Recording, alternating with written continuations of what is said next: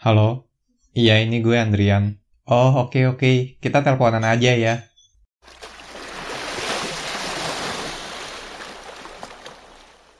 Oke guys, selamat datang di podcast Teleponan aja ya. Kali ini aku sudah terhubung dengan salah satu orang yang aku anggap keren karena dia jurusannya jurusan yang anti mainstream yang jarang banget kalian denger. Terus dia juga tertarik dengan musik dan kopi. Halo Kak Kori. Halo Andrian. Halo. Halo semua. Wah, so happy to have Oke. you here. Asik. Ya, ya gimana gimana? Oke oke. Nah, Ngomongin apa nih kita? kita ngomongin tentang jurusan Kak Kori nih, komunikasi dan pengembangan masyarakat. Iya, benar. Nah. Kenapa tuh? Waktu Kak Kori SMA, ketika masih kelas 3, Waktu Mm-mm. itu kan Kak Kori kalau nggak salah lulus di jurusan ini nih pakai jalur SNM ya. Iya, betul. Dan kenapa Kak Kori milih jurusan komunikasi dan pengembangan masyarakat? Oke, waktu ini ceritanya sebenarnya agak panjang kalau Oke, dicerita ini. Cerita dulu ya Mhm. dari awal ya. Jadi dulu pas zaman SMA, Yap. Aku tuh sebenarnya maunya sekolah yang ikatan dinas. Oke. Jadi dulu mindsetnya masih kayak gitu tuh kayak Mhm. pokoknya gue harus masuk ikatan dinas nih jadi aku sebenarnya nggak minat nggak minat eh, nggak minat masuk PTN gitu PTN ataupun PTS mana Mhm. dinas nah waktu itu aku ngejarnya paling pertama sebenarnya stan Oh, stan stan. ini aku sampai sampai ikut les khusus buat masuk stan tuh ada kan Iya. aku sampai ikut lesnya tuh bolak balik Bintaro pokoknya bolak balik Bintaro Gunung Sindur. Terus nah sialnya pas zaman aku stan itu lagi eh, proses berubah nama menjadi PKN yang PKN stan itu. Oke. terus tahun aku nggak buka pendaftaran tiba-tiba. Jadi tertunda. Udah Oh, udah udah. Waduh. langsung kayak yang nyesek banget gitu. Mm-mm, makanya udah yang nyesek banget gitu kan. Udah bayar entah berapa waktu itu lupa Hmm. pokoknya udah bolak-balik ternyata ditunda dong nyesek banget itu kayak yang patah hati lah itu pokoknya Pasti sih. udah nah mm-mm, tadinya aku tuh nggak pokoknya nggak nggak kepikiran buat ngedaftar ikut SNMPTN apalagi gitu-gitu nggak kepikiran kan walaupun disaranin banget sama eh, guru-guru semua aku Iya, tuh iya. kan sampai sampai yang bilang sama orang tua aku apa nunda aja kali ya mah gitu ikut ta- ikut tahun depan gitu sampai ngomong kayak gitu saking Oke. ambisnya mau Masuk ikatan stan. dinas mau masuk Iya. stan itu terus eh kata mama aku eh, jangan sayang-sayang gitu sambil ya sambil nunggu coba aja dulu daftar itu ikutan apa yang jalur undangan kata mamaku gitu kan Oke. ya udah tuh akhirnya aku eh, memutuskan untuk ikut ikutan daftar iseng-iseng aja iseng-iseng aja nih terus eh, ini kalau baik kalau ada orang yang mendengarkan pasti ada aja yang bilang gila kok sombong banget sih atau apa gitu padahal enggak gitu maksud aku loh maksudnya gini ya guys Itu masuk ITB ya. jadi jadi gini setiap orang kan setiap orang kan punya cita-cita masing-masing gitu ya kan Ya benar. dan cuma kan cuma kadang eh, apa yang kita inginkan itu tidak sesuai dengan takdirnya ternyata takdir berkata lain gitu kan jadi sebenarnya ini menurut aku hal yang menyedihkan gitu ketika aku tidak jadi masuk stan. Awalnya awalnya. Udah aku daftar aku milih IPB itu kan waktu itu zaman aku itu tiga. Boleh milih tiga tapi dua univ. Jadi aku milih IPB 2 di Unpad satu. Oke. Nah, anehnya eh, dulu kan aku les di kalau disebutin nggak apa-apa kali ya tempat lesnya di Primagama dulu sebelah Oh, Primagama. dulu depan ya depan gang semua tuh masih ada Primagama nah aku Oh, di samping situ warnet ya? dulu betul sekarang udah pindah kan Ya udah pindah. terus eh, aku di sana tuh waktu dulu di Primagama tuh ada kayak sistem gitu sistem yang mana kita bisa masukin nilai rapot terus bisa ngeliat lah jadi kalau setiap kampus setiap jurusan tuh ada namanya apa ya kayak nilai keketatannya gitu lah Oh pokoknya iya iya. nah jadi dicocok-cocokin tuh nggak tahu kenapa magic banget Primagama tuh eh, bisa dibilang eh, Akurat. hampir iya hampir akurat gitu karena dari tiga temen aku yang tiga apa empat temen aku yang les di Primagama tuh masuk IPB semua Oh. lewat jalur undangan karena ngetes itunya di Primagama gitu. Hmm. Ini kayak promosi Primagama ya. Masuk Primagama. Mm-mm, jadi masuk semua tuh lewat jalur undangan tuh empat orang. Nah, aku waktu itu cocoknya di di jurusan KPM ini nih nomor satu. Ya udahlah, aku pokoknya ngikutin primagama banget lah gitu. Karena kayak yang ya udahlah gitu, ya udahlah ya di mana aja gitu. Tapi tetap milih jurusannya yang ya udah. Aku sebenarnya pengen banget dulu ilmu kelautan Iya. sebenarnya. Di PB juga ada kan. Nah, di Unpad juga aku ngambilnya ilmu kelautan. Oke. Aku tuh berharapnya justru pilihan ketiga lolosnya di Unpad. Hmm, Pengennya yang jauh lah gitu kan, yang agak jauh dikit. Eh, ternyata pas nah bahkan pas buka eh, pengumuman SNMPTN aja tuh aku nggak mau buka gitu. Nyur, aku akhirnya nyuruh buat buka. Eh lu aja deh yang buka gitu. Karena saking takutnya. karena aku bu- bukan masih belum berminat Oke. gitu. Masih karena masih ya? belum berminat. Heeh, masih ekspektasinya tuh maunya masuk stan gitu. Eh pas dibuka sama teman aku kok lu lolos? Gitu Serius lu gitu. Ya udah akhirnya aku penasaran aku buka sendiri juga kan. Aku buka eh hijau dong warnanya. Terus pilihan pertama komunikasi dan pengaman masyarakat IPB itu aku di situ kayak yang nggak berekspresi apa apa gitu kayak antara bingung apa harus seneng apa harus sedih. Udah tuh aku masih flat flat aja gitu sampai mikir kok bisa ya gue lolos? gitu.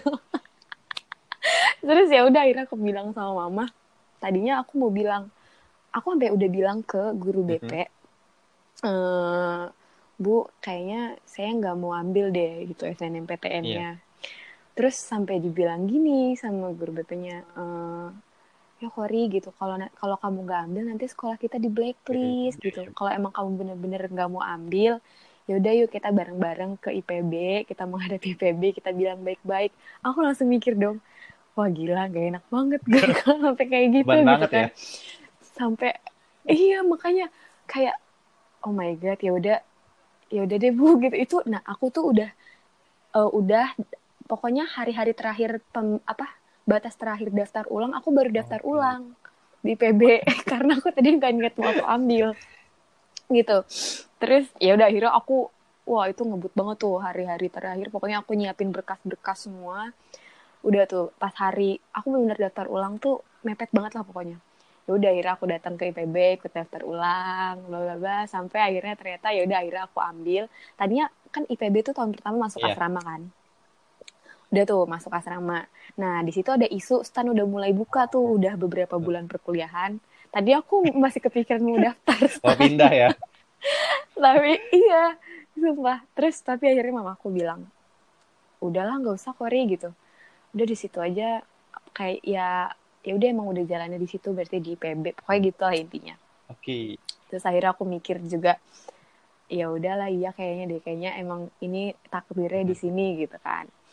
Akhirnya aku jalanin awal-awal kul- perkuliahan tuh masih yang kayak agak-agak setengah-setengah Iya. hati gitu kan. Udah gitu tahun pertama di IPB tuh kayak SMA kelas 4 Oh. kan belajar semuanya belajar IPA semua belajar IPS semua bahkan ada pelajaran olahraga ada PPKN iya gitu di IPB tuh kayak gitu.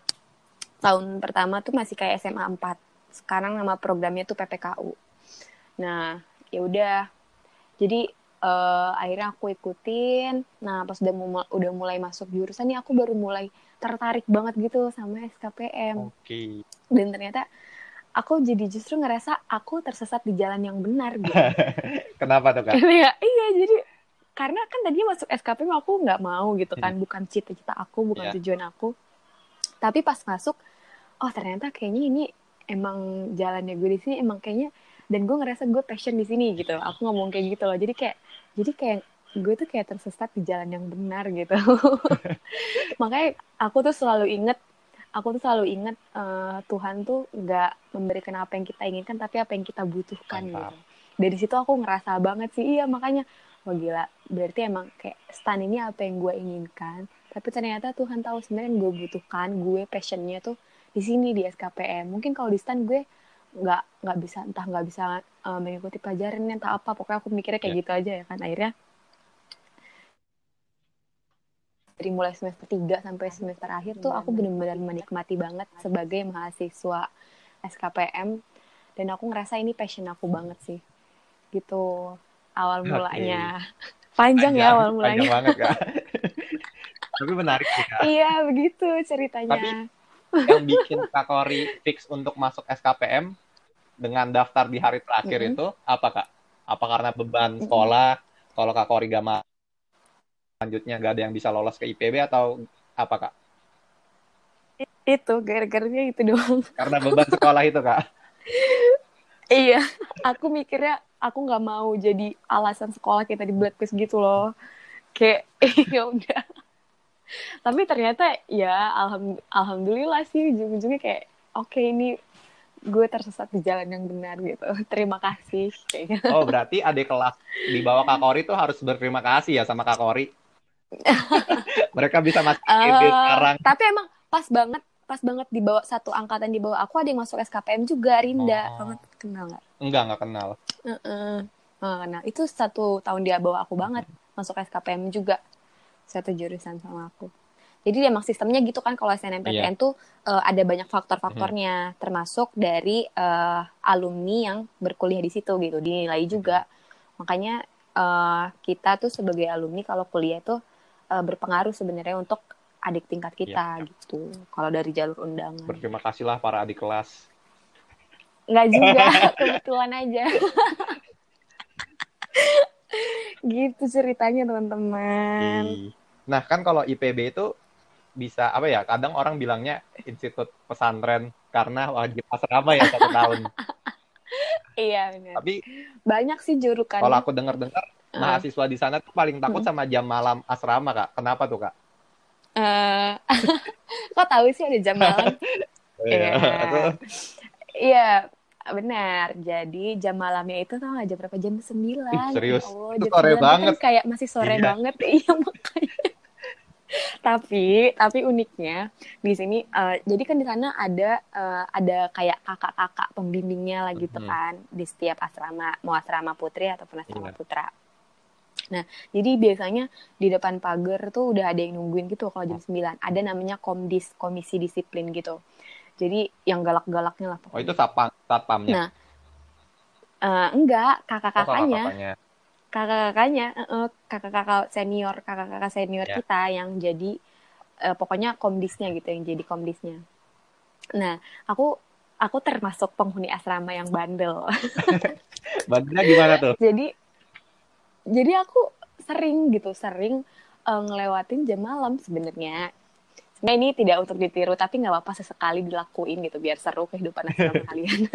Biar bandel sedikit ya. Jadi waktu itu aku sama sama teman-teman aku waktu itu pokoknya udah lewat jam 9, udah bahkan udah malam banget sekitar Hmm. jam 10 jam 11-an. Akhirnya kita lewat pagar yang samping pokoknya. Jadi kayak kayak kayak manjat diem-diem gitu loh. Sumpah itu aku lakukan pertama kali seumur hidup memanjat seperti itu gitu. tapi tapi seru pas udahnya tuh kayak kita ketawa-ketawa sendiri, ada deg-degannya. Tapi pokoknya memacu adrenalin banget sih itu kalau ketawa, kalau ketahuan itu kita bisa pokoknya di sana tuh kan nanti ada yang namanya kayak ijazah asrama gitulah. Hmm. jadi ada nilainya yang katanya ngaruh buat wisuda padahal ternyata enggak. Ternyata enggak ngaruh jadi iya, jadi kayak ada IPK asrama gitu Oke. pokoknya kalau ngelanggar beberapa kali ya akan mempengaruhi IPK Mhm. tapi ternyata enggak kok aku yang sering cabut asrama alhamdulillah IPK-nya bagus-bagus saja IPK asramanya maksudnya Oke. IPK asramanya bagus-bagus saja IPK kuliahnya Kak? gitu ya itu rahasia Rahasia. Oke. alhamdulillah alhamdulillah alhamdulillah Oh, berarti tuh apa mahasiswa Mm-mm. IPB takut sama jam malam karena ada kakak-kakak senior yang galaknya. Dan jam malamnya itu cukup iya. banget ya. Jam 9 Mm-mm, jam 9 bayangin ya Allah kayak bayi. Kayak anak BK iya apalagi kalau mahasiswa kan berorganisasi ya kan belum rapat-rapat yang jam 9 itu dia makanya. Oh. banyak yang sering bandel lah pokoknya ngumpet-ngumpet karena jam malam itu. Dan tuh apa satu-satunya jalan keluar itu pagar samping nggak? Atau ada lagi jalan keluarnya? Eh, ada. Ya sebenarnya itu jalan kalau di asrama aku itu. Terus atau enggak nginep di tempat teman yang udah ngekos biasanya. Jadi nggak balik ke asrama. Gitu numpang. Oh nggak dicekin satu-satu kak kamarnya? Enggak itu kadang-kadang aja sih. Kayak sidak gitu kadang-kadang aja. Oke oke oke oke. Tuh menarik juga ya institut pesantren seru lah pokoknya gitu. Kalau nggak salah di IPB juga ada matrikulasinya kak. Iya itu, nah matrikulasi itu waktu zaman aku, tapi kalau nggak salah ya, kalau nggak salah Mhm. tuh sekarang udah nggak ada lagi deh. Oh, Dan matrikulasi itu khusus khusus yang jalur undangan sebenarnya, Hmm. yang SNMPTN aja. Iya. Aku kurang tahu sih sekarang masih ada apa enggak. Iya. Kayaknya terakhir zaman aku deh matrikulasi. Heeh. Jadi itu kebetulan aku kan emang jalur undangan, jadi mengalami masa matrikulasi juga. Nah, yang jalur undangan ini masuk sebelum anak-anak lain masuk kayak SBMPTN, ujian mandiri itu belum ada. Jadi baru anak-anak jalur undangan, kan karena kita emang pengumumannya lebih duluan kan. Iya. Pengumuman lulusnya lebih duluan. Mhm. Jadi kita masuk asrama duluan, terus matrikulasi itu sekitar sebulan apa dua bulan aku lupa. Dan itu benar-benar nge- ngebut banget satu mata kuliah. Waktu itu aku matrikulasinya kimia umum. Jadi satu mata kuliah ini yang harusnya satu semester dikebut jadi cuma satu bulan apa dua bulan gitu aku lupa. Wah gila. Gitu matrikulasi itu kayak gitu. Iya, jadi enaknya nanti pas yang lain udah masuk kita udah berkurang satu matkul gitu. Oh, Oke. Udah dapat nilainya juga agak ya? diskriminasi sih. Udah, udah, udah. Oke. Udah langsung dapet nilainya juga. Gitu. Nah, Kalau dilihat Apa? dari nama jurusannya, SKPM kan agak Mhm. unik kak. Sains Komun- Komunikasi dan Pengembangan Masyarakat. Itu sebenarnya belajar apa aja Benar. sih kak? Nah, emang unik banget sih karena ini cuma ada satu di Indonesia. Dan cuma di Di IPB. Indonesia cuma ada, iya di Indonesia cuma ada di IPB. Ada lagi tuh kalau di Asia tuh, kalau nggak salah di Malaysia, terus di Filipina kalau nggak salah ya. Aku lupa, pokoknya ada beberapa lagi di negara Asia. Tapi kalau di Indonesia emang cuma ada di IPB, baru ada di IPB. Makanya sebenarnya ini PR juga sih untuk nge-branding karena masih banyak eh, orang luar, maksudnya orang di Indonesia sendiri yang belum belum pernah mendengar SKPM gitu, jurusan lulusan SKPM itu apa gitu. Mhm. Itu. Nah, SKPM sendiri ini sebenarnya kalau di SKPM-nya itu ada tiga peminatan lagi, ada tiga program studi lagi. Waktu zaman aku ya, Hmm. kayaknya sekarang tuh udah agak berubah gitu deh, agak dimodif. Ini aku cerita waktu zaman aku aja ya. Oke. Waktu zaman aku tuh ada tiga tiga peminatan. Nah, cuma uniknya, uniknya KPM tuh dipelajarin semuanya. Kalau kayak eh, jurusan lain atau kampus lain tuh kalau ada peminatan ya udah kita fokus di situ kan. Misalnya komunikasi ada peminatan broadcast, ada jurnalistik, ya udah berarti misalnya kita milih broadcast ya udah fokus di broadcast terus punya gitu kan. Nah, kalau Iya. kalau KPM nih semuanya dipelajarin. Semuanya dipelajarin. Jadi yang pertama itu ada SPPM. SPPM itu eh, Sosiologi Pedesaan dan Pengembangan Masyarakat. Mhm. Nah, di sini tuh kita belajarnya belajar tentang sosiologi. Cuma karena per, karena kampus pertanian, jadi semua harus Iya. kembali lagi base itu mempelajari per- pertanian dan pedesaan kalau di jurusan aku. Iya. Jadi sosiologinya Mhm. itu ya belajar sosiologi pedesaan, terus eh, belajar pengembangan masyarakat, terus ada juga belajar tentang eh, kelembagaan organisasi dan kepemimpinan, kayak gitu kayak Yap. gitu. Jadi mengem- gimana caranya kita memberdayakan masyarakat gitu. Nah, sistem Oke. pokoknya eh, apa ya kayak ibaratnya prinsip yang dianut itu bukan eh, top down tapi bottom up. Maksudnya kalau kita mau memberdayakan masyarakat pedesaan tuh ya harus dari masyarakatnya, dari bawah Ya. baru kita bawa ke atas. Jadi masyarakat butuh apa sih? Masyarakat maunya kayak gimana sih? Karakteristiknya kayak gimana? Jadi nggak langsung ibaratnya kita mau bikin program dari pemerintah, gak ujuk-ujuk bikin program tanpa tahu masyarakatnya kayak gimana. Itu namanya sistem Oke. top down. Sedangkan kalau KPM tuh belajarnya kita harus kenalin dulu masyarakatnya kebutuhannya apa, baru kita bikin programnya bottom up. Gitu. Itu yang dipelajari pertama. Terus yang kedua itu eh, peminatannya ini ilmu komunikasi dan penyuluhan pokoknya. Jadi nah di sini baru yang komunikasi ada komunikasinya kayak kampus-kampus lain. Mhm. Nah, eh, belajar komunikasi bisnis, belajar komunikasi massa, belajar eh, terus di situ juga kita belajar siaran juga menjadi announcer. Terus belajar ilmu penyuluhan, pendidikan orang dewasa. Jadi di sini yang komunikasinya banget lah gitu. Eh, belajar seperti anak komunikasi lainnya. Ah, ada public relations, terus juga belajar bikin video, pokoknya yang komunikasi pada umumnya. Cuma bedanya kita ada penyuluhan. Nah, di sini Iya. balik lagi ke pertanian. Gimana sih caranya eh, me- apa ya? Me- menyampaikan sebuah inovasi pertanian kepada petani gitu yang pada pada umumnya cenderung mereka itu kan tidak terlalu melek terhadap teknologi gitu. Nah, itu Yap. yang kita pelajarin pendekatan-pendekatannya.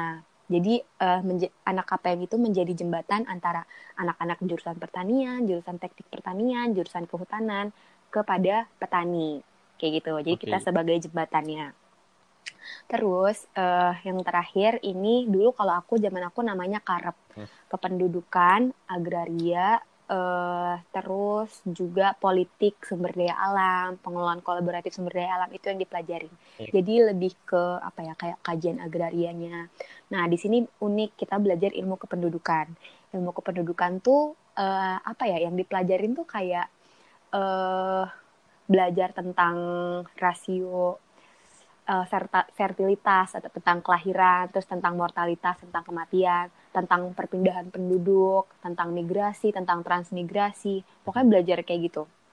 Terus belajar kajian agraria. Nah, kajian agraria ini belajar kayak uh, konflik-konflik agraria yang ada di Indonesia itu apa aja sih, terus konflik agraria antara masyarakat dengan swasta, antara masyarakat dengan pemerintah, konflik-konflik lahan kayak misalnya kasus uh, apa tuh? Yang kasus semen itu aku lupa namanya. Pokoknya banyak dulu yang dipelajarin tuh kayak uh, konflik-konflik sengketa-sengketa lahan tuh dipelajarin tuh di kajian agraria lahan pertanian yang dialihkan menjadi perumahan lahan pertanian yang dijadi, dialihkan menjadi pabrik terus terjadi konflik. Itu dipelajarin dianalisis terus belajar politik sumber daya alam yaitu gimana uh, sumber daya alam ini dijadikan sebagai uh, apa ya kayak ajang perpolitikan gitu-gitu kan. Kayak misalnya daerah kelautan kita yang diakuin sama negara lain itu yang dipelajari Yep. juga. Terus pengelolaan kolaboratif sumber daya alam tuh misalnya ada sebuah lahan hutan nih hutan negara. Tapi di dalamnya itu ada masyarakat pedesaan yang tinggal masyarakat pedesaan boleh nggak sih ngelola hutan itu gitu. Nah kita di sini belajar gimana caranya supaya masyarakat ini bisa berkolaborasi dengan pemerintah dengan pihak swasta mereka boleh mengelola hutan itu. Kayak gitu. Jadi itu kalau dipikir-pikir banyak banget kan yang dipelajarin. bahas iya. Itu dia. Menurut aku sebenarnya ini ada positif ada negatifnya sih. Di KPM tuh benar-benar kita pelajarin semuanya tuh. Ketiganya kita pelajarin semuanya. Nggak waktu zaman aku belum bisa milih mau belajar ini aja nggak bisa. Harus tiga-tiganya itu semua bidang diambil. Jadi emang gitu eh, plusnya ya kita jadi banyak jadi belajar banyak hal tahu banyak hal. Minusnya ya tadi biasanya kan orang kalau kuliah tuh udah mulai menjurus mendetail gitu kan dalam belajarnya. Nah kalau kita nggak nggak begitu dalam-dalam banget gitu. Makanya kalau emang misalnya eh, kamu minat satu nih di bidang kajian agraria oh yaudah berarti lo skripsi ambil itu pelajarin lagi sendiri lebih dalam lagi. Kayak gitu sih. Hmm. gitu yang dipelajarin di KPM tuh luas sekali ya. Tapi Luas seru sekali. banget sih. Seru banget. Dan KPM itu setiap semester selalu ada turun lapang yang langsung terjun ke masyarakat. Jadi kita nginep di masyarakat. Itu Oh. satu semester bisa ada semua bisa dibilang semua matkul hampir semua matkul kayak gitu. Jadi setiap semester tuh sering banget turun lapang terjun langsung ke masyarakat. Nah ini aku aku suka banget sih kalau emang kalian passion di bidang sosial terus yang kayak gitu-gitu pasti Hmm. senang sama praktikumnya. Gimana ngerasain langsung hidup sama masyarakat tidur di rumah mereka makan bareng mereka ngobrol sama mereka.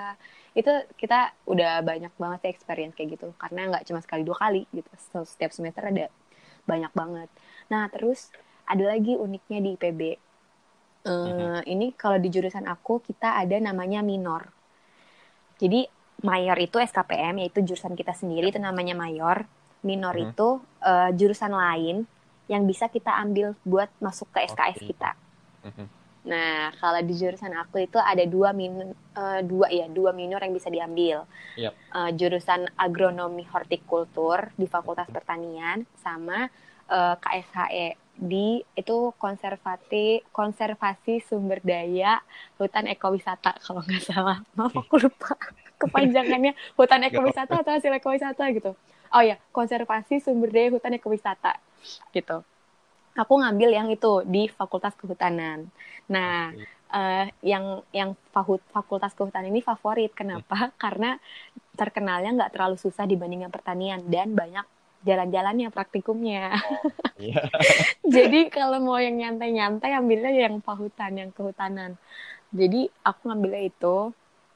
Terus nah di sini belajar belajar ya belajar ekowisata gimana misalnya ada ada hutan nih hutan yang uh, masih kosong tapi berpotensi untuk dijadikan sebagai wisata. Nah, kita kayak belajar planningnya, gimana caranya supaya lingkungannya tetap terjaga, tapi ada tetap manfaat ekonominya buat masyarakat sekitar. Kayak gitu dipelajarin. Terus belajar juga waktu itu yang susah itu interpretasi alam. Nah, Aduh, ini agak ini nih agak susah. Jadi kayak waktu itu praktikumnya ke daerah apa ya? lupa aku pokoknya daerah camping ground gitu tapi hutannya masih lumayan lebat ini kayak hmm. ngukur-ngukur gitulah ngukur-ngukur panjang jalur treknya terus ntar ada hmm. ngukur sudutnya kayak gitu-gitu jadi kayak bikin peta peta mininya gitu dari hasil ukur-ukur sudutnya itulah pokoknya ini susah sih ini yang termasuk terkenal susah mata kuliahnya oke, oke, oke. gitu jadi kalau aku dulu ngambil itu eh, iya makanya banyak banget emang Waktu SMA Kak Kori IPA atau IPS Kak?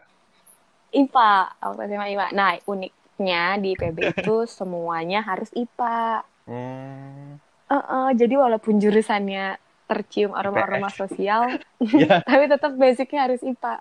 Oh, basicnya harus Gak IPA. tahu sih kenapa kayak gitu ya. Mungkin karena di awal juga kita kayak SMA kelas 4 dan ada pelajaran IPA kali ya. Iya. Jadi semua basicnya harus IPA. Sebenarnya bisa sih IPS, cuma kamu nggak bisa lewat jalur undangan, tapi lewat jalur tes tulis. Tapi tetap itu tesnya tes IPA. Hmm. Itu. Oke. Aku mau nanya nih kak. Hmm. SKPM Kenapa? kan ada sainsnya. Itu dari tadi yang aku dengerin apa sainsnya di mana deh kak?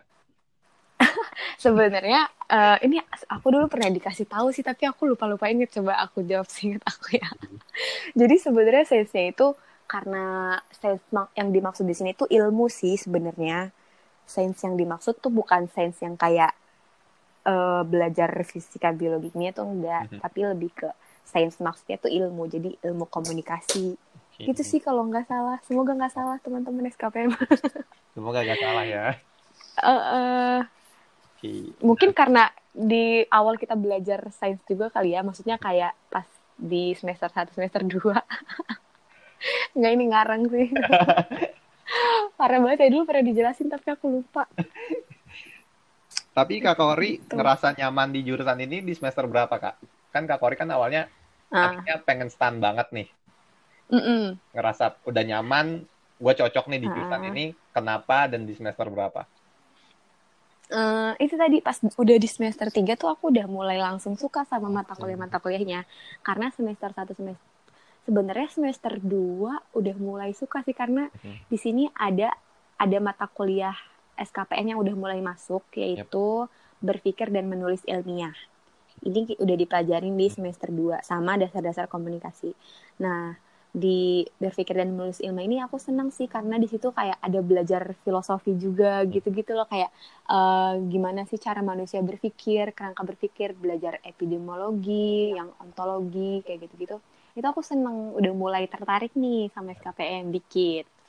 Pas semester 3 baru mulai makin senang lagi karena itu udah mulai turun lapang ke masyarakat. Itu aku jadi ngerasa kayaknya ini emang passion gue deh belajar di sini kayak gitu baru udah mulai nyaman sih aku di situ gitu berarti di semester 3 ya kak iya yep. semester 3 nah dari sekian banyak turun lapangan tempat mm -hmm. mana yang paling favorit dan paling memorable kak paling berkesan? Uh, sebenarnya semua berkesan sih ya. Aku di mana ya? Waktu itu aku lupa nama daerahnya, hutan hutan apa ya? Ini sebenarnya momennya berkesan tapi aku lupa namanya gitu. Aku tuh jujur ju bukan bukan. Kan. Uh, eh itu juga seru sih waktu itu. Tapi itu bukan dari mayor, itu dari minor yang kehutanan. Enggak jadi dulu mata kuliahnya kajian agraria terus ini kayak di uh, hutan gitu minatnya aduh aku lupa hutan pendidikan hutan apa ya? Aduh aku lupa banget lupa jujur aku tuh orangnya tuh pelupa banget mm -hmm. apalagi masalah nama. Tapi aku ingat momennya. Uh, apa tuh? jadi waktu itu uh, seru sih. Jadi ini kan agak terkenal agak-agak horor gitu nih waktu yeah. itu. Ya namanya juga hutan gitu kan. Cuma ada mesnya jadi kita tidur di mes terus biasalah ada cerita-cerita horor terus bangun-bangun. Terus kalau nggak waktu itu tuh ada isu ada yang kayak kesambet gitu gitulah pokoknya seru sih takut-takut seru gitu terus ngobrol ngobrol sama uh, pas pagi-paginya ngobrol sama masyarakat-masyarakat sekitar agak jalan kaki dulu kan karena jauh dari uh, pemukiman gitu. Terus diceritain sama mereka sejarahnya dulu di situ. Di situ pernah ada bentrok antara masyarakat sama polisi hutannya, kayak gitu kayak gitu. Jadi seru sebenarnya semua semua turun lapang berkesan sih. Nah kalau yang seru, kalau yang seru tuh yang jalan-jalan, yang dari minor aku waktu itu jalan-jalan ke ini ke Pulau Seribu itu bener-bener yang namanya praktikumnya tuh bener-bener cuma dikit banget. Jadi tugasnya itu cuma kayak wawancara masyarakat sekitar doang, sisanya udah jalan-jalan, jalan-jalan, terus ngelihat kura-kura, terus snorkeling, bener-bener yang kayak jalan-jalan ke pulau. Berarti 15 menit wawancara, sisanya jalan-jalan. Iya, bener. Betul kali. Oh, aku ini ingat satu lagi yang berkesan menurut aku waktu itu ke Kuningan. Ke gunung apa sih kalau Ciremai, Ciremai. Nah, ya, ini juga seru sih. Mungkin karena ini momennya tuh abis ke gunung terus kita ke laut gitu. Jadi seru pas ke gunung ini uh, hmm. seru mungkin karena tempatnya juga enak kali ya. Jadi bener-bener di bawah kaki gunung Ciremai. Terus susah sinyal. Wow, itu kalau dapat sinyal tuh harus naik dulu tuh yang agak ke atasan gunung gitu. Terus di sana daerah ada daerah wisata juga. Jadi seru. Jadi turut berasa jalan-jalan juga. Gitu sih mungkin yang berkesan menurut aku kayak gitu kali ya yang ada rasa jalan-jalannya tapi setiap jalan -jalan. iya tapi setiap tour pasti berkesan karena selalu ngobrol sama masyarakat sana jadi sedikit banyak kita tahu uh, budaya di sana gimana sih karakteristik masyarakatnya gimana sih gitu seru pokoknya nah kalau Cibulau ada apa nih kak dengan Cibulau karena nah, kalau ya kenapa yep. Karena waktu Kak, Kak Kori mau lulus sering banget tuh story-nya tentang kopi Cibulau iya. itu ada apa tuh Kak? iya, karena aku skripsi di sana. Oh, Jadi KKN-nya juga di sana ya? Enggak, KKN aku di Banten. Oh, hmm, kalau hmm. KKN di Banten di Pandeglang. Gitu. Kalau skrip, jadi aku skripsi di Cibulau. Jadi ceritanya waktu itu gini, aku kan mulai suka kopi tuh semester 4 atau semester 5 gitu ya baru mulai-mulai yeah. nyobain ngopi ya karena sering begadang hmm. gitu-gitu kan terus juga uh, teman aku juga suka ngopi diajak ngopi gitu-gitu kan terus aku mulai tertarik tuh minum karena kan awalnya aku minum cappuccino dulu nih gitu-gitu kan. Yeah. terus minum cappuccino yang gak pakai gula. Oh udah aku masih oke okay, masih bisa nerima. Terus akhirnya aku nyobain uh, benar-benar kopi hitam. Waktu itu aku hmm. minum V60. Aku nyobain tuh, kok enak ya gitu.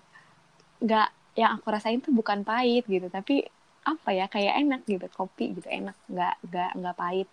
Walaupun aftertaste-nya pas di tenggorokan tuh baru kayak kerasa pahit tapi dari situ aku mulai suka aku nyobain lagi kopi lain. Nah aku jadi jadi tertarik nih sama kopi kan.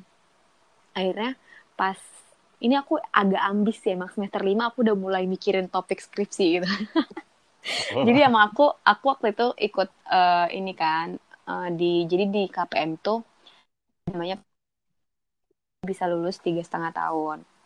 Nah aku udah hmm. kepikiran buat ngambil program itu karena pengen cepet-cepet lulus gitu kan. Pengen cepet-cepet lulus. ya. Biar bisa cepat kerja tujuannya gitu kan. Biar bisa menghasilkan yeah. uang sendiri dengan cepat gitu. Terus udah kepikiran kan oh berarti aku semester 7 eh kalau kalau akselerasi itu semester 6 bahkan udah mulai nyusun studi pustaka namanya. Yep. ya udahlah akhirnya aku semester 5 uh, sok-sokan ambis untuk mikirin topik apa ya nanti mau skripsi apa ya gitu. Mm. Nah karena pas kuliah aku tuh senang banget di bidang yang kajian agraria itu tadi, pokoknya yeah. di mi, bidang minat yang ketiga yang karep itu, mm-hmm. aku mau fokusin ngambil skripsi di situ. Yeah. Akhirnya aku nyari-nyari tahu tuh, kayaknya seru deh kalau penelitian ada hubungannya sama kopi. Tapi apa ya gitu dari yang bisa digali dari sisi SKPM hmm Aku awalnya nyari dulu tuh, nyari-nyari di Google kan. Itu juga di kampus nyarinya di perpustakaan kampus. Pakai komputer kampus. Aku nyari kopi di Bogor gitu kan. Yang deket-deket mm-hmm. dulu biar nggak susah penelitiannya. Yep. ya ternyata ada tuh muncul Cibulau aku pertama kali tahu Cibulau tuh di situ momennya aku baca-baca artikel tentang Cibulau wah banyak tuh aku baca artikelnya ternyata masih ada hubungannya juga sama IPB yaitu sama P4 SW IPB ada tuh kayak lembaga punya IPB di bidang yeah. perencanaan wilayah gitu-gitulah pokoknya. Hmm. jadi aku baca-baca lagi kan. Wih seru banget nih kayaknya. Ini kayak pasti ada yang bisa digaling nih dari segi SKPM kopi Cibulau hmm. kenapa? Karena kopi Cibulau ini uh, lahannya itu sebenarnya lahan punya negara lahan perhutani. Hutannya. Hmm tapi di situ karena ada masyarakat dan uh, bersebelahan sama kebun teh perkebunan teh itu di puncak kan yeah. dan ada masyarakat mm -hmm. di situ yang tinggal akhirnya uh, lahan hutan ini boleh dikelola sama masyarakat untuk ditanami kopi jadi kerjasama nah aku udah dapet wah ini pelajaran PKSDA nih pengelolaan kolaboratif sumber daya alam kan yeah. ya udah akhirnya aku tekunin di situ aku cari-cari kira-kira ada masalah apa di sini yang belum terjawab atau ada hal apa di sini yang belum diteliti? Aku nyari kan penelitian Cibulau emang udah banyak tuh tapi kebanyakan dari segi teknis kayak uh, tentang lahannya lah tentang yeah. Ya. uh, lo, de, tentang masalah longsornya lah gitu. Tapi dari segi sosialnya belum terlalu banyak. Akhirnya nah ah, ternyata pas aku habis baca-baca itu uh, program yang di yang diikuti masyarakat situ namanya PHBM ini program perhutani pengelolaan hutan bersama masyarakat. Sekarang sebenarnya itu udah diganti sih sama ini perhutanan sosial. Cuma waktu yeah. itu jam waktu zaman aku tuh masih PHBM mm-hmm. namanya PHBM udah tuh akhirnya aku udah fixin oke okay, pokoknya gue harus meneliti ini nih gitu. Ntar dulu pikirin masalahnya ntar dulu. Pokoknya ini dulu. Kayak gitu. Pasti pasti pasti banget ada masalah yang belum dibahas gitu.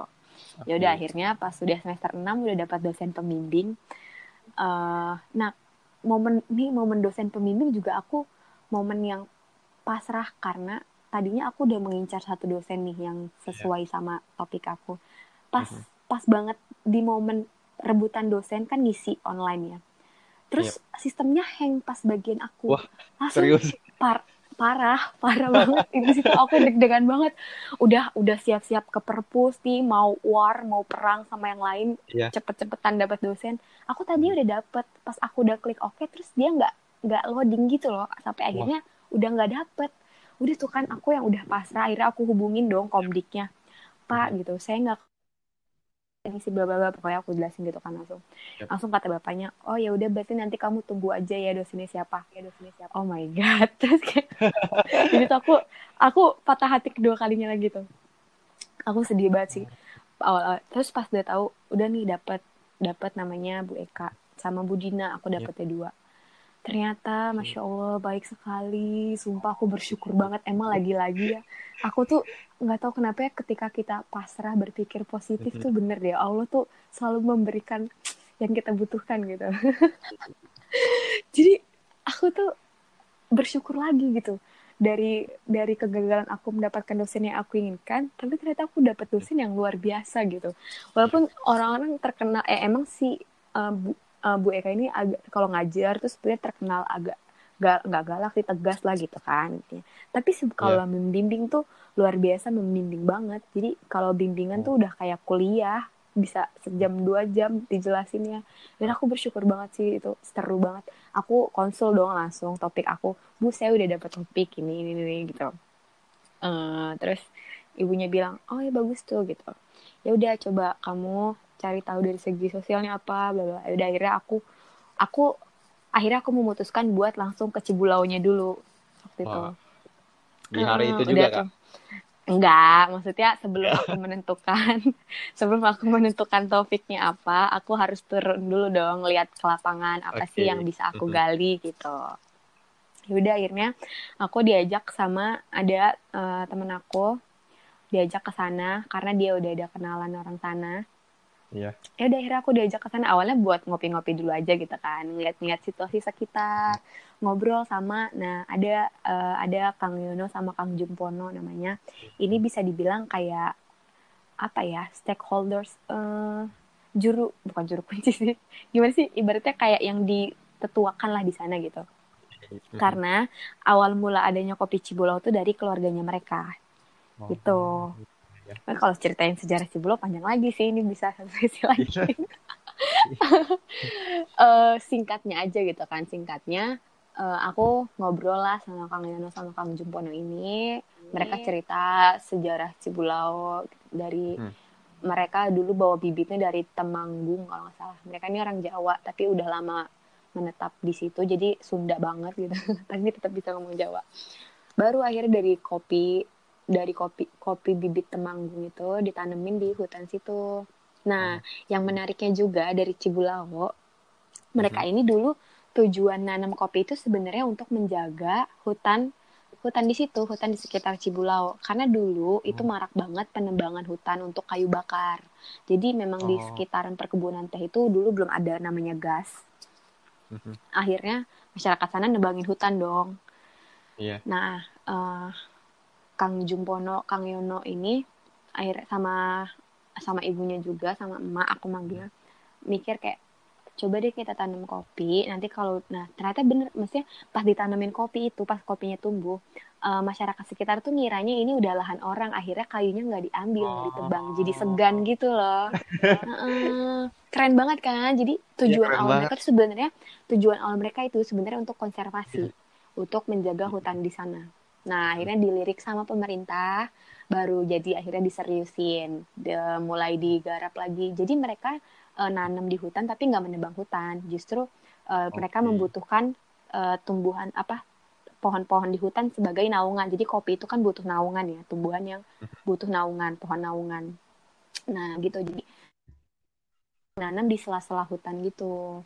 Baru bisa di apa akhirnya mulai uh, merasakan manfaat ekonominya dari hasil penjualan kopi gitu tapi hmm. sejauh ini uh, pas aku lagi penelitian pun bilang Kang Yuno Kang Jum bilang uh, mereka nggak akan mengubah niat mereka untuk konservasi gitu jadi kalau emang enggak okay. tapi sejauh ini masih banyak lahan yang bisa ditanamin kopi intinya mereka nggak akan menebang untuk menanam kopi itu okay. nah akhirnya aku menelitinya itu dari segi analisis yeah. sosial ekonominya ada sedikit hmm. ekologinya karena aku kan belajar ekologi juga cuma iya. nggak yeah. yang teknis tapi ekologinya tuh dari hasil wawancara masyarakat aja mereka ngerasain nggak sih ada perubahan apakah uh, longsor jadi berkurang semenjak hmm. uh, hutan ditanamin kopi apakah airnya menjadi lebih jernih kayak kayak gitu-gitu hmm. uh, melalui proses wawancara kuesioner aku nanyainnya kayak gitu. Jadi sosial ekonominya aku ya, aku, aku analisis.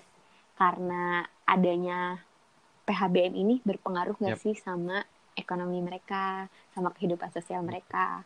Hmm. gitu. Menarik banget sih cerita tentang panjang sih sebenarnya kalau aku ceritain lagi. Itu tapi kalau cerita singkatnya. Aku cari tahu di Google kopi Ciblau ini juara satu kopi di Indonesia ya Iya bener, itu tahun 2016 kalau nggak salah. Jadi waktu itu ada kontes kopi specialty Indonesia gitu di Aceh. Nah Cibulau yeah. ini ikut, hmm. uh, ikutan. Dia menang robustanya, juara satu se Indonesia waktu itu.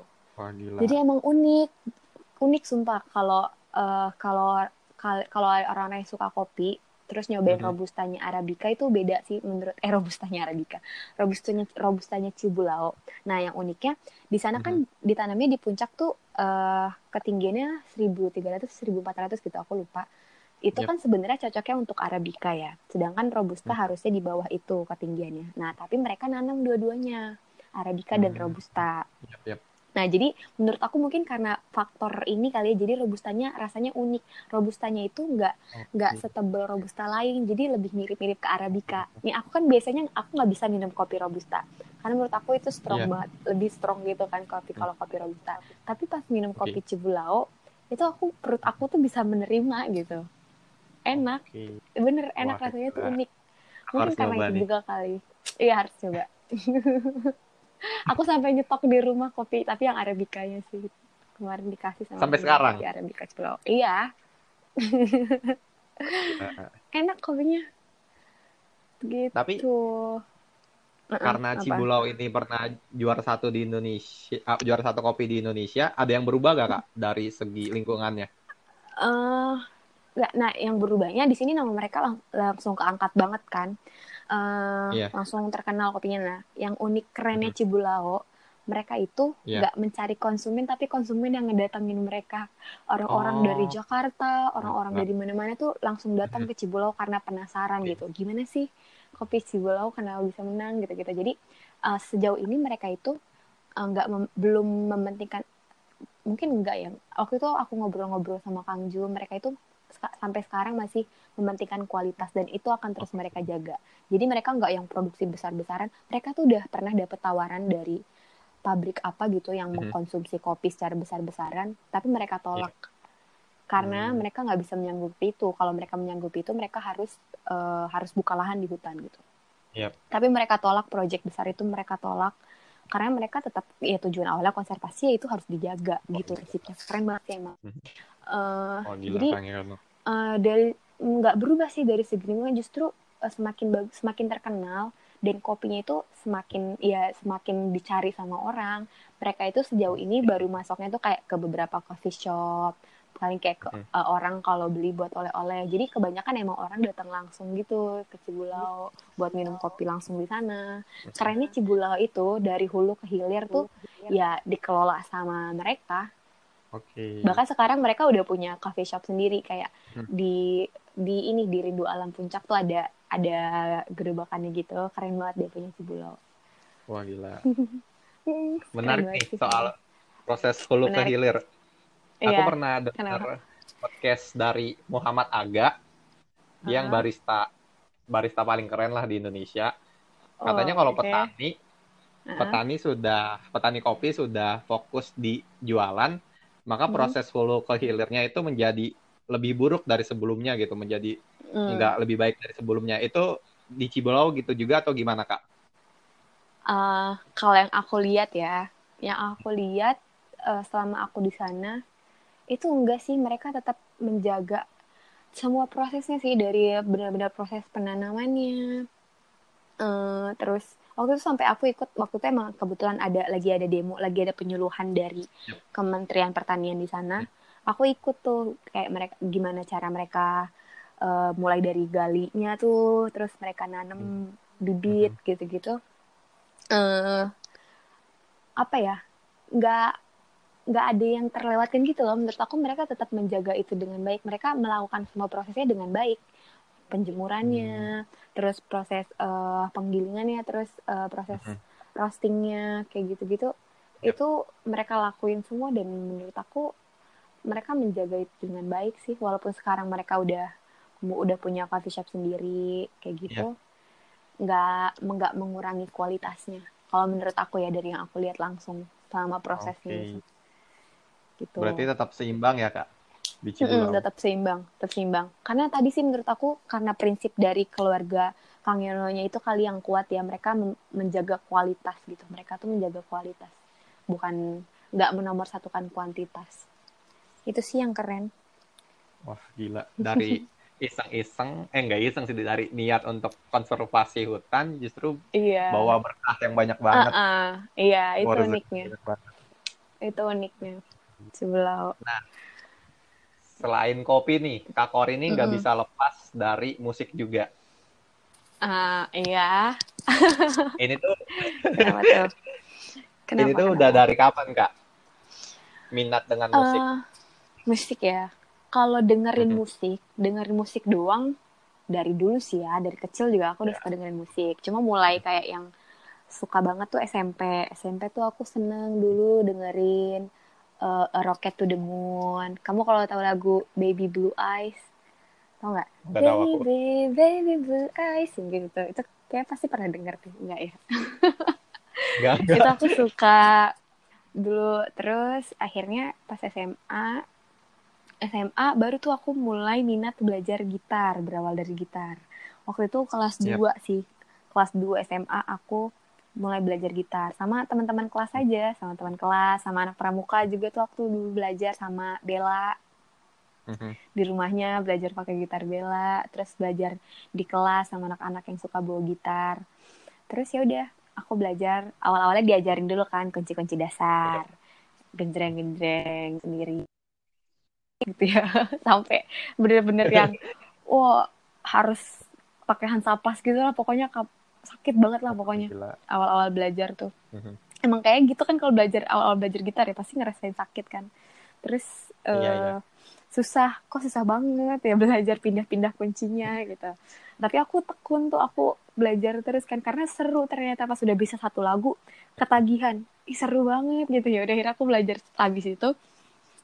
Aku belajar kunci-kunci dasar dulu. Nah setelahnya belajar kunci balok. Tuh aku belajar sendiri tuh belajar uh, apa kayak otodidak lah belajar sendiri lihat-lihat hmm. di YouTube. Tapi kadang nanya sama temen aku juga ini bener gak sih? kayak gini gitu. Udah baru dari mulai kelas 2 aku belajar gitar. Tapi aku belajarnya basic-basic doang sih emang gejreng-gejreng doang gitu. Nggak belajar yang melodi finger style tuh nggak. Waktu itu belajar yep. cuma berapa ya? Satu lagu apa dua lagu abis sudah susah gitu kan kayak give up. Jadi sampai sekarang pun aku gitarnya cuma bisa gejreng-gejreng doang sebenarnya yang basic-basic aja tapi uh, aku jadi aku seneng banget sama musik. Jadi dari situ. Sebenarnya aku pengen banget bisa belajar apa pengen banget main piano main keyboard gitu. Tapi pas nyoba tuh kayak aku udah nyerah duluan gitu.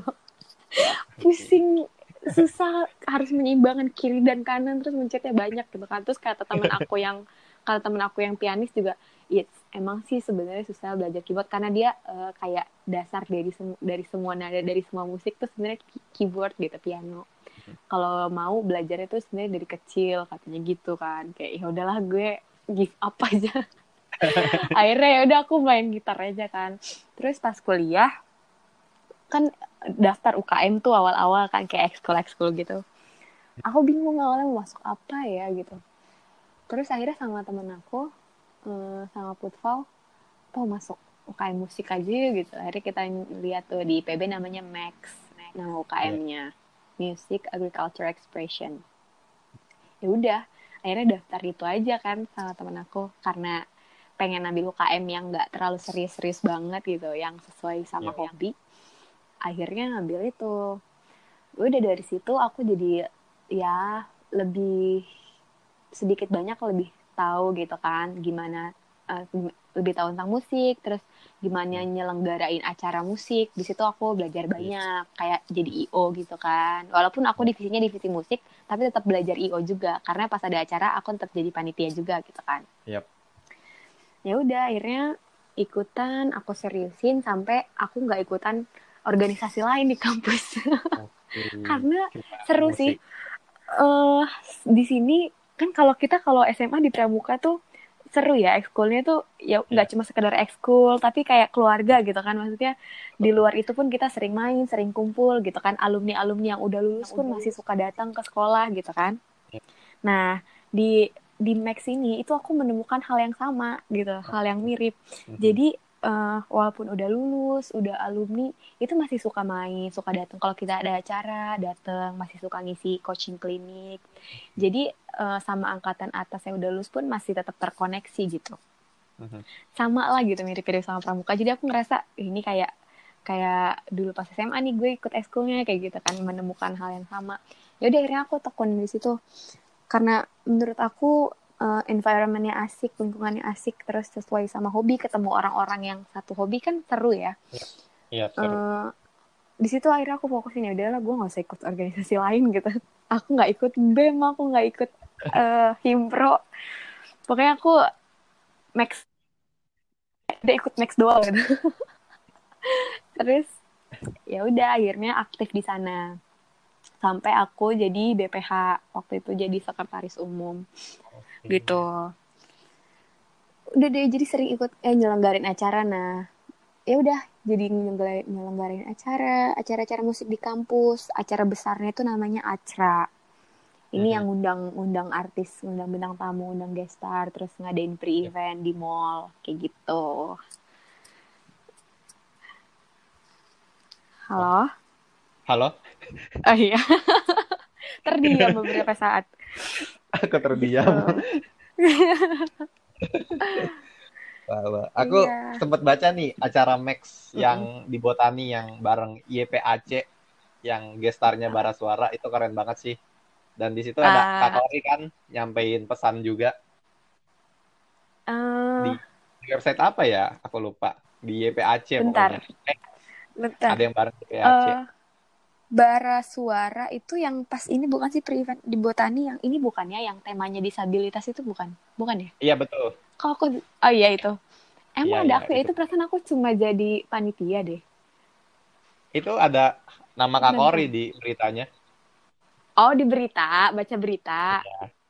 oh iya iya waktu itu nah jadi aku kan eh kalau soalnya yang tahun lalu itu emang Yap. ada aku apa aku jadi moderator talk show-nya cuma yang bara suara nggak makanya aku bingung oh ternyata dari berita kayak aku diwawancarain kan sama Yap. si pembuat berita ini oh Hmm, benar benar. iya jadi eh, jadi nah di Max ini aku tuh kalau di kepanitiaan aku tuh fokusnya tuh di public relations. Ibaratnya apa ya? Spesialisnya tuh public re- public relations divisi public ya? relations. Nggak ju- maksudnya jadi kan kalau kalau nyelenggarin acara kan ada divisi-divisinya kan. Ada eh, divisi konsumsi misalnya gitu kan. Ada divisi eh, apa sponsorship. Nah aku divisi public relations. Setiap acara Max aku selalu divisi public relations. Oh. iya. Nah, waktu itu jadi ya memang kebetulan eh, karena divisi public relations ini berhubungannya sama media, kerja sama sama media partner.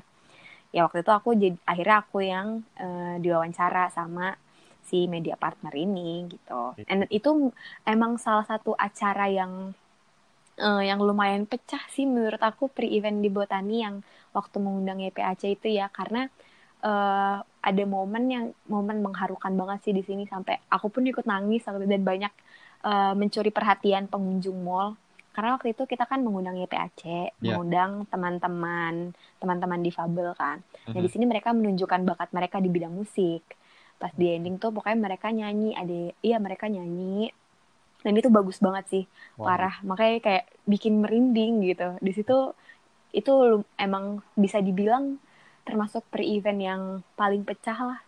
Gitu sih. Hmm, bayangan tuh kayak ini konsernya Yura yang bareng anak disabilitas kayak gitu bukan kak? Hmm, iya, cuma ini nggak ada yuranya. Oh iya. Iya, di sini jadi di nih acara itu ada ada rangkaiannya kan. Jadi rangkaiannya itu eh, apa festival band, Iya. terus pre-event Mhm. sama eh, baru main eventnya. Nah, Oke. jadi kan kita waktu itu konsepnya charity concert. Mhm. Jadi memang sebagian hasil dari konsernya, hasil penjualan tiket itu Yap. kita sumbangkan ke YPAC ini. Oke. Nah, eh, momen pre-event ini yang di mall itu kayak kayak campaign-nya gitu loh, kayak campaign. Mhm. Kenapa di Botani? Karena maksudnya kan di situ banyak masyarakat umum ya. Jadi kita Iya.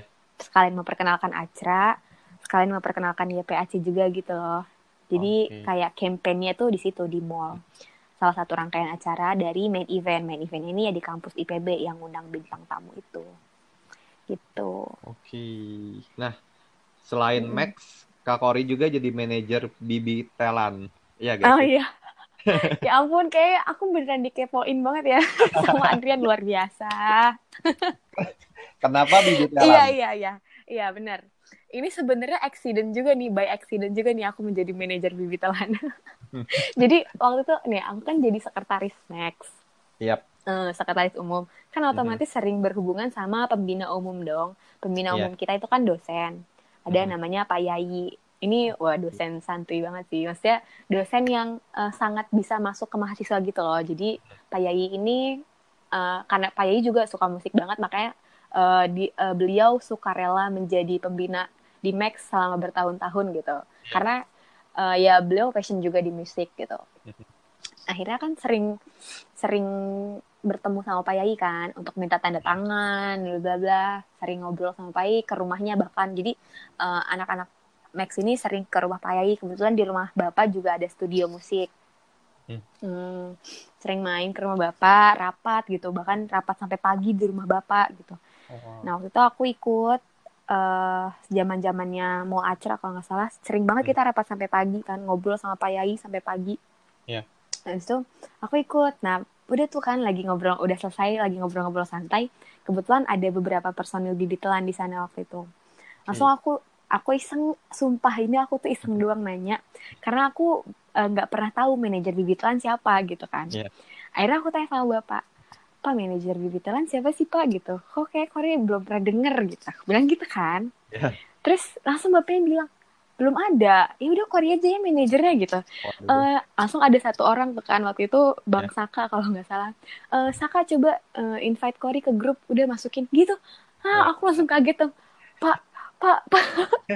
Pak jangan pas saya cuma nanya doang pas sumpah saya kira udah ada pak Yai. Makanya saya nanya siapa? Iya belum ada. Udah Kori aja ya.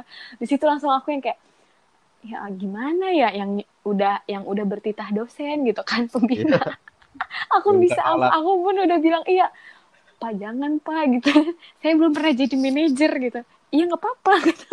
Akhirnya aku beneran dong langsung di invite ke grupnya dong tanpa oh, tanpa basa-basi tanpa bla bla aku udah langsung mampus gue gitu. salah nanya gue salah nanya. Anjir aku bilang gitu kan.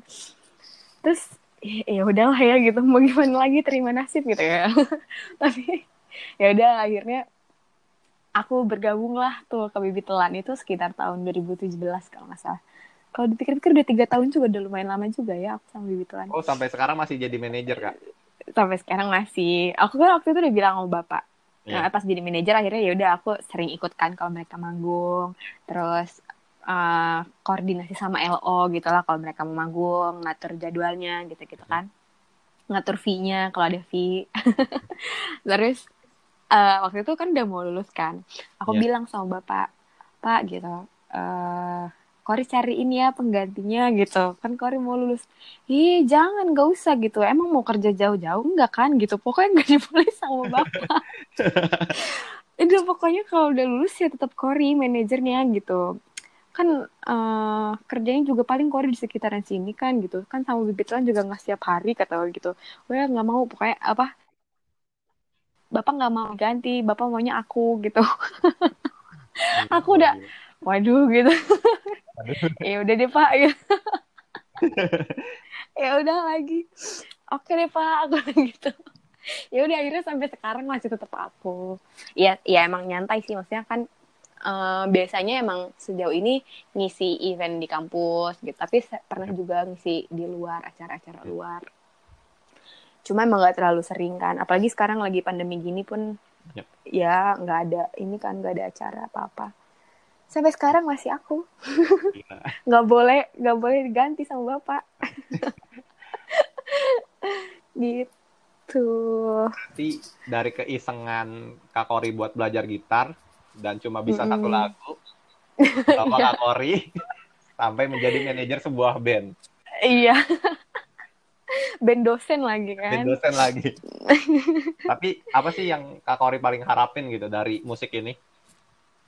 Ada gak kak? Um, kalau buat diri aku sendiri sih enggak sebenarnya. Maksudnya aku musik tuh hobi aja gitu. Nggak yang aku tekunin jadi profesi hmm. nggak. Karena aku pun nggak bisa nyanyi pun pas-pasan gitu kan. Modal pede doang.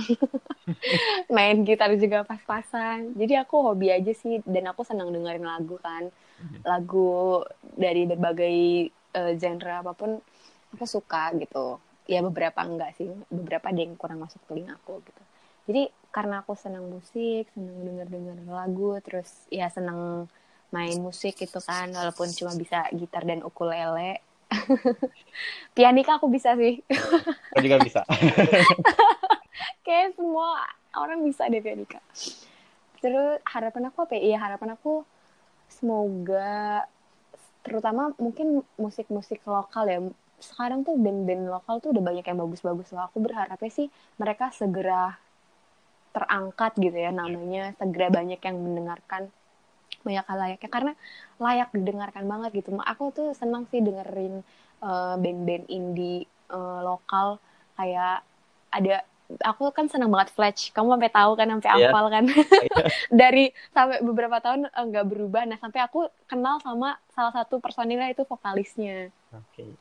Uh, jadi itu salah satu band lokal kan band sebenarnya mereka anak-anak Jakarta sih cuma kuliahnya di Malang yeah. jadi waktu itu itu kan uh, bisa dibilang maksudnya band lokal banget gitu kan dan uh, sekarang sih udah lumayan banyak sih pendengar mereka yep, viewers yep. di YouTube-nya pun udah jutaan gitu kan tadinya kan belum sebanyak itu. Nah menurut aku harapan aku tuh banyak band-band lain yang seperti itu gitu yang akhirnya terangkat karena worth worth it gitu. Mereka layak untuk didengar karena bagus bagus. kan? Bagus banyak banyak banget band-band lainnya seperti yep. itu. Mesti yang bagus-bagus. Itu sih mungkin harapan aku untuk lokal ya Mhm. kayak gitu. Tapi untuk sekarang kayaknya Kak Kori jatuh cintanya sama Pamungkas nih ya, iya.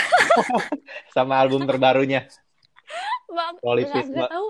Aku lagi bucin banget sama pamungkas astagfirullahaladzim. Aku tuh belum pernah kayak gini ya. Aku tuh belum pernah yang sampai segini banget gitu loh sama sama penyanyi gitu. Nggak tahu nih kenapa dihipnotis apa aku sama pamungkas. Jatuh, jadi bucin banget. Parah. Jatuh cinta di album aku lagi-. Eh, enggak sih sebenarnya dari album semuanya aku suka. Dari Walk the Talk terus eh, Flying Solo.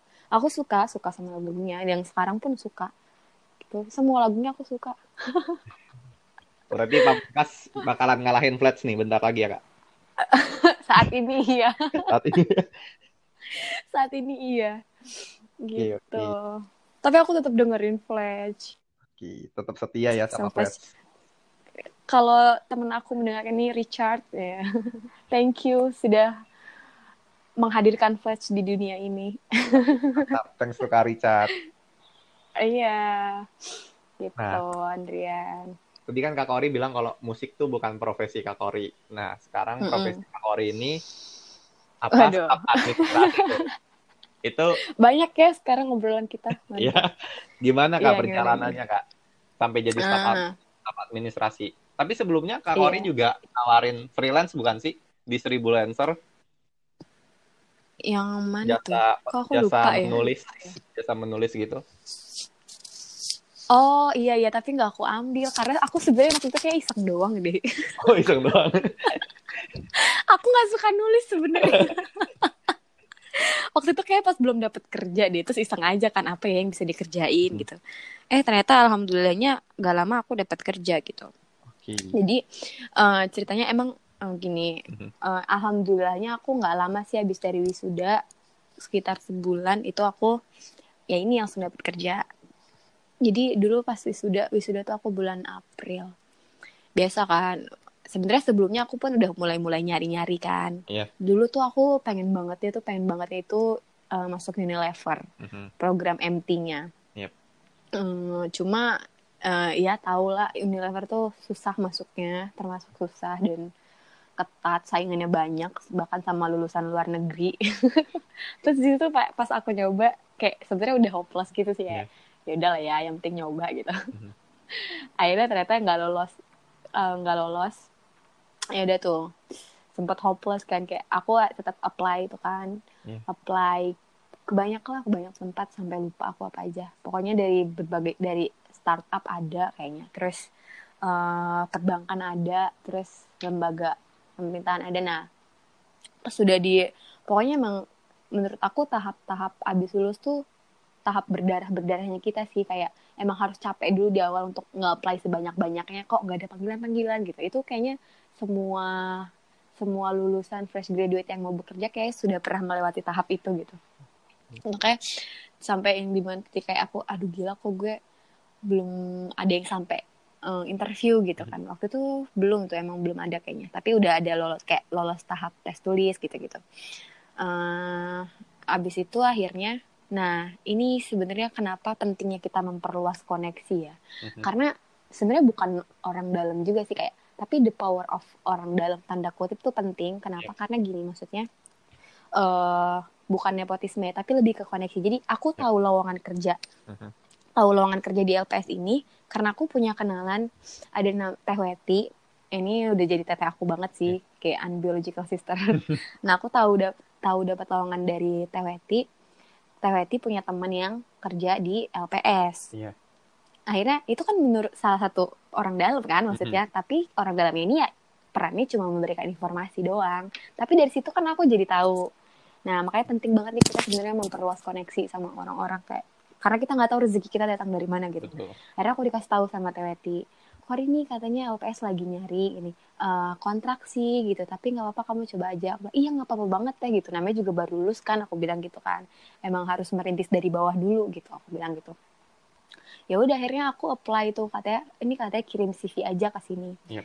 ya udah akhirnya aku kirim CV eh, jadi langsung ke eh, ke admin HR-nya LPS Yep. admin SDM-nya LPS aku ngirim. Eh, jadi emang ini apa bukan pegawai tetap sih tadi aku bilang uh, statusnya kontrak okay. cuma aku mikir kan kayak ya udahlah gue kan masih fresh graduate gitu Tuh. belum punya pengalaman bekerja uh, belum ada yang benar-benar bisa gue jual gitu uh-huh. uh, jangan apa ya ibaratnya jangan meninggikan diri kalau emang kita belum uh, belum semenjual itu kayak yep. ya pernah dengar kan kasus yang fresh graduate minta gaji 8 juta gitu kan. menurut aku ya aku aku merasa aku belum pantas untuk itu gitu. Iya. ya udah ya udah merintis dari bawah gitu kan.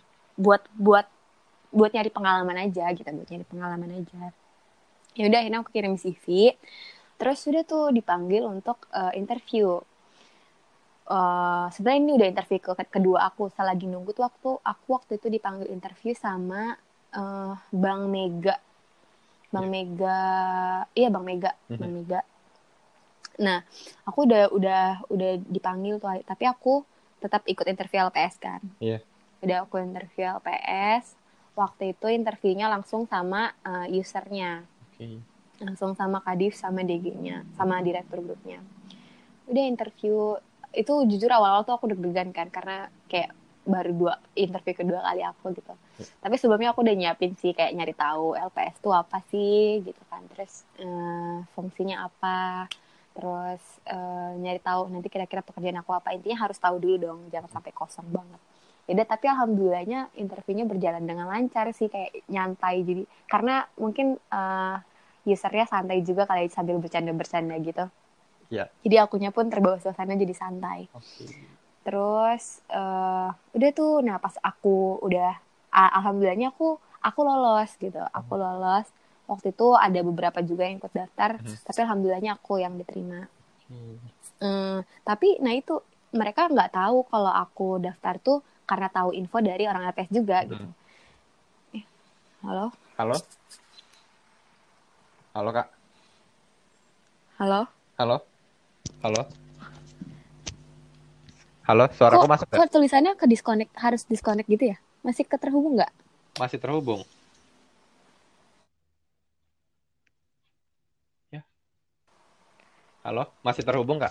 Masih, masih. Kamu masih dengar aku kan? Masih, masih. Masih, masih. Ah, oke. Okay. Ini bisa dikat kan nanti ya? Bisa kok. Bisa dikat. dikat, oke. Okay. Uh, ya, alhamdulillahnya aku lolos tuh ya hmm. udah akhirnya uh, juga bilang ya udah Kori ambil aja dulu lumayan LPS tuh lembaga yang bagus loh gitu lembaga negara kamu bisa ketemu banyak orang yang hebat di sana kamu bisa belajar banyak hal iya aku bilang iya iya bener teh aku ambil kan hmm. aku ambil nah pas aku udah masuk tuh sebenarnya aku dipanggil sama Bang Mega di telepon oh. terus tapi akhirnya aku tolak karena aku udah ngambil LPS sebenarnya Bang Mega ini uh, aku aku langsung jadi pegawai tetap sih pas kalau aku ambil Bang Mega ini sebenarnya. Yep. Tapi aku mikir pas aku tahu maksudnya LPS tuh lembaga lembaga independen negara yang yang bagus lah gitu. Aku bisa aku bisa belajar dan bertemu banyak orang hebat di sini. Menurut aku aku nggak bakalan dapet kesempatan ini kedua kalinya gitu. Yep. Ya udah akhirnya aku memutuskan untuk tetap di LPS walaupun mm-hmm. uh, status aku masih kontrak karena aku yakin aku bisa dapat banyak hal di sini gitu yep. akhirnya aku merelakan Bang Mega itu mm-hmm. ya udah bener aja ternyata pas di LPS uh, eh, emang pekerjaannya nggak nggak begitu berhubungan sama jurusan aku saat ini gitu kan mm-hmm. aku menganggap ini masih ajang aku belajar sih sebagai batu pijakan juga yang yang aku dapat di sini aku maksudnya aku banyak kan dapat kenalan orang-orang hebat bahkan rekan-rekan kerja aku pun okay. uh, alhamdulillahnya baik-baik banget gitu kan terus uh, suportif yep. uh, suportif banget uh, dan lingkungannya suportif lah pokoknya okay. di situ uh, aku aku belajar ya belajar gimana mereka bekerja dan aku memperhatikan dari cara mereka bekerja uh, terus gimana cara solve solving apa problem solvingnya mereka. Ya dari menyimak aja tuh aku bisa belajar banyak hal gitu kan. Terus uh, ketemu orang-orang hebat kayak misalnya aku pernah ikut uh, acara yang datang Kementerian ke apa Menteri Keuangan hmm. terus uh, Gubernur BI Direktur OJK kayak gitu-gitu kan yang mungkin aku nggak akan dapatkan kalau aku nggak ambil ini gitu kan. Banget. Hal-hal kayak gitu kan apa kayak ya menyenangkan diri sendiri gitu misalnya kayak wih senang nih bisa ikut event ini gitu-gitu. Terus juga eh, banyak banyak dengar-dengar cerita dari kadif-kadif aku yang dulunya kerja di World Bank yang yang penulis. Terus wah pokoknya eh, dari apa ketemu orang-orang dari berbagai macam background dan eh, itu sih yang mahal menurut aku yang nggak apa kesempatan yang kesempatan berharga yang aku dapat sih dari situnya sih menurut aku gitu. Gila. Mem- untuk memperluas jaringan juga lah gitu. iya. Berarti untuk Kak Kori sendiri kerja di bidang yang berbeda banget dengan jurusan kuliah itu nggak masalah ya kak?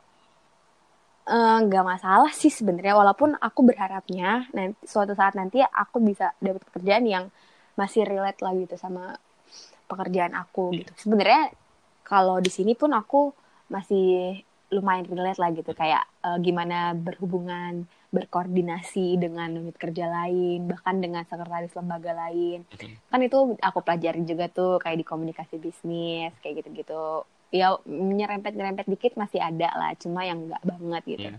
tapi tetap eh, aku sih berharapnya ke depan aku eh, bisa kerja di eh, bidang yang cukup relate lah sama jurusan Hmm. aku gitu cuma belum ketemu petani kopi aja ya kak di sana di LPS ah tapi uniknya ada eh, salah satu eh, pegawai LPS Mhm. yang kayak di ruangannya itu punya coffee shop mini Sumpah, dan waktu itu cuma sayangnya sekarang beliau lagi ditugaskan di eh, ditugaskan di lembaga lain tapi masih maksudnya statusnya masih sebagai LPS. Mhm. Cuma eh, kan ruangannya masih dekat ruangan aku. Yap. Alat-alat kopinya nggak dibawa. Terus kata bapaknya nggak apa kalau aku mau pakai aja gitu. Jadi seneng nggak kalau ketemu petani, kopi tapi ketemu sesama pecinta kopi. Ah. Waktu itu aku udah sempet bawa sempet bawa biji kopi Cibulau juga ke sana wah gila ke kantor. walaupun Iya. di LPS tapi masih gak bisa lepas dari kopi ya Iya bener, makanya aku bersyukur banget tahu sumpah pas tahu itu bener-bener lengkap mesin epre, mesin mesin espresso ada, Hmm. terus eh, apa grinder ada, alat V60 ada kan aku kalau aku ngopinya V60 kan, jadi aku Ya. bisa bikin kopi sendiri di sana kalau mau ngopi. tapi mix sama Makanya- gitar ada kak Ah? mix sama gitar ada Ada dong, aku Wah, ada. pernah ngeband. Sumpah kamu harus tahu aku pernah ngeband di kantor. wah gila bener-bener gak bisa nyanyi. lepas Iya terus nari juga pernah. Makanya menurut aku eh, banyak hal yang aku dapatkan di sini gitu. Banyak hal yang eh, seru sih, seru sih. Ngeband ada, nari ada, kopi ada. Oh, iya.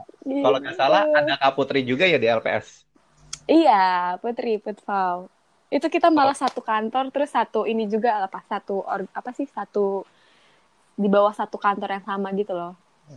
wah, Jadi ruangan dia itu sebelah ruangan aku. wah gila kalian sahabatan dari lama banget kan dari SMA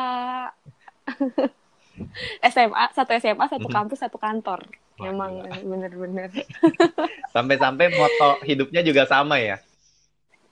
Apa tuh? Kalau Kak. Kori, every day is a day to learn. Kalau Kak Putri, Heeh. itu life is the best place to learn. oh iya? Iya, gila Adrian Adrian kamu lebih tahu daripada aku lah aku belum baca dong biaya foto yang itu sahabat gold banget. emang nggak ngerti dah aku sama Puspa mah Gila kayaknya Gitu. kita ngobrol banyak banget nih Kak. Iya ya ya ampun udah 81 menit Satu emang gak kerasa ya kayaknya kalau udah ngobrol ya oke Adrian gimana Mungkin kita cukupkan aja Kak sampai iya iya ini. Ada yang Kak Kori mau tambahkan nggak Eh apa ya? Udah kali ya. Sebenarnya semua yang kita omongin tadi itu ya pengalaman pribadi aku aja ya kan sharing-sharing. Terus oh, aku mau minta maaf juga kalau ada yang salah-salah aku ucapkan atau salah istilah salah menjelaskan. Semua disebabkan karena lupa. Gitu. Udah itu aja sih. Terima kasih banyak Kak Kori.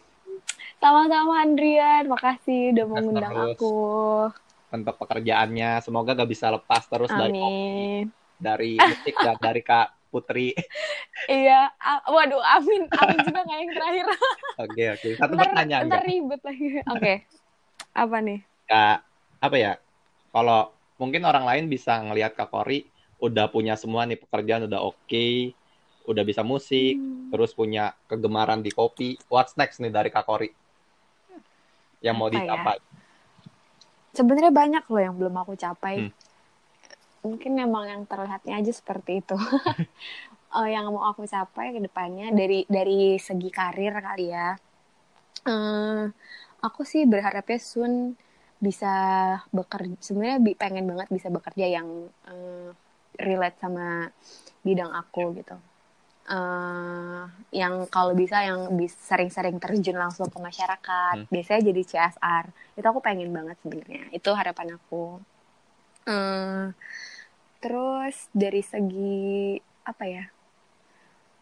Kayaknya sejauh ini itu sih capaian aku sejauh eh yang aku harapkan sejauh ini dari segi karir sih. Oke, pengen sering-sering ketemu petani kopi ya Kak?